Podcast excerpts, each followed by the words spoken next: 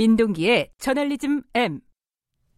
아, 보노보노님이 김경래 씨 국방일보를 모르다니 군대 안 갔다 왔어? 방위를 갔다 왔어. 죄송합니다. 아, 이게 항상 금요일은 뉴스 브리핑하고 브리핑하고 어, 저널리즘 M을 동시에 진행해서 좀 헷갈립니다. 자, 네. 지금 이 시간은 저널리즘 M입니다.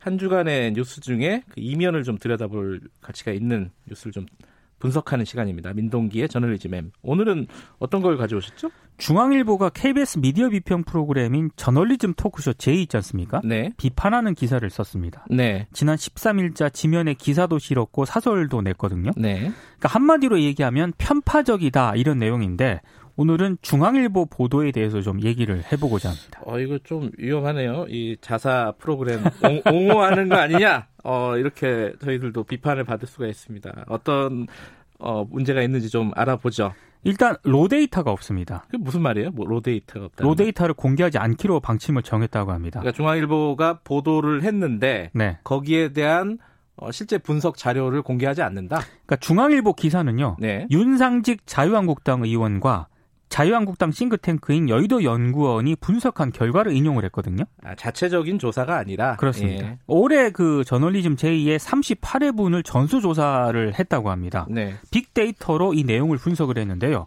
근데 기사에 편파적이다라는 내용은 분명히 있는데 로데이터가 없습니다. 중앙일보 아. 기사에도 없고 여의도 연구원을 제가 직접 가봤는데 홈페이지에도 없습니다. 윤상직 의원실 쪽에서는 로 데이터를 공개하지 않기로 방침을 정했다고 합니다. 예컨대 뭐 숫자는 있을 거 아니에요. 뭐, 뭐 조국을 몇 번 인용했다. 그렇습니다. 뭐 이런 예. 숫자는 있는데 그 숫자의 근거를 밝히지 않는다 이거죠. 그렇습니다. 예. 그왜 안 밝히죠? 이게 자신이 없나요? 아니 근데 저도 이해가 안 가는 게요. raw 데이터를 봐야 이게 판단이 가능한 대목이거든요. 네. 그리고 저널리즘 제작진 입장에서 봐도 raw 데이터를 봐야 해명을 하든 반박을 하든 할 수가 있습니다. 네. 저 같은 독자 입장에서 봤을 때도 raw 데이터를 봐야 여의도 연구원의 보고서가 타당한지 으흠. 중앙일보 기사가 타당한지 여부를 판단을 할 수가 있는데 공개를 하지 않기로 했다는 것 자체가 좀 논란이 제기될 수 있는 그런 대목이고요. 예. 특히 이번 보고서는 프로그램 폐지가 정답이다 이런 결론을 냈다고 하거든요. 이런 엄청난 결론을 내면서 로데이터를 공개하지 않는 게 이게 책임 있는 태도인가 이런 의문이 좀 듭니다. 아, 그러니까 지금 말씀하시는 거는 중앙일보 기사 자체가 옳다 그르다 이 문제가 아니라 네. 그걸 판단할 수 있는 근거가 없다는 거네요. 판단을 할 수가 없는 음. 거 아니겠습니까? 로데이터를 네. 봐야 하는데. 어, 또 다른 문제점이 있다면요? 그러니까 제대로 중앙일보가 검증했는가 이것도 한번 따져봐야 될 것 같은데요. 네. 그 여의도 연구원 보고서를 일방적으로 소개하는 그런 내용이거든요. 네. 근데 지금 보고서라든가 여론조사 보도를 할 때 앞서 언급한 것처럼 로데이터 검증은 필수적이지 않습니까? 네. 문제 있다고 판단되면 보도를 안 하거든요. 근데 중앙일보가 이걸 보도를 했습니다. 그러면 로데이터를 공개하지 않기로 한 것에 동의를 하고 보도를 했는지 저는 만약에 이거 동의를 했다고 한 상태에서 보도를 했다면은 이 자체도 문제가 될 수 있는 그런 대목이라고 보거든요. 그러니까 이런 의문점들에 대해서 중앙일보가 아, 제대로 지금 해명을 하지 않고 있습니다. 좀 이상하긴 하네요. 조국을 수, 200번 넘게 언급을 하고 박근혜를 90번 언급을 했다. 그럼 밝히면 되잖아요. 뭐 1회에서 뭐 3번 언급됐다, 2회에서 4번 언급됐다 이렇게. 네. 어, 틀릴까봐. 그러니까 계속 이제 의혹, 의문점만 제기가 되고 있는 그런 상황인 겁니다. 이거 별로 안 좋은 건데 저도 예전에 자신 없으면 공개를 잘 안 합니다. 이거. 뭐 모르겠어요. 실제로 왜 공개를 안 하는 건지. 네. 어, 또 다른 문제점이 있다면서요? 반론이 없습니다. 그러니까 제이, 저널리즘 토크쇼 제2 쪽의 반론? 반론이 전혀 없습니다. 음. 그러니까 여의도 연구원이나 윤산직 의원이 중앙일보서에 이 관련 보고서를 제공할 수는 있다고 보거든요. 네. 근데 중앙일보가 이걸 또 온라인에서 단독을 달고 보도를 했습니다. 네.